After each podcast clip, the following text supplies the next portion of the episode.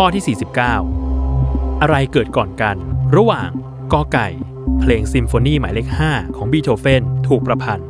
ขอไข่ วิลเลียมเชกสเปียร์ ประพันธ์เรื่องโรเมโอแอนด์จูเลียต หรือคอควาย กรุงศรีอยุธยาเสียกรุงครั้งที่ 2 10 วินาที จับเวลา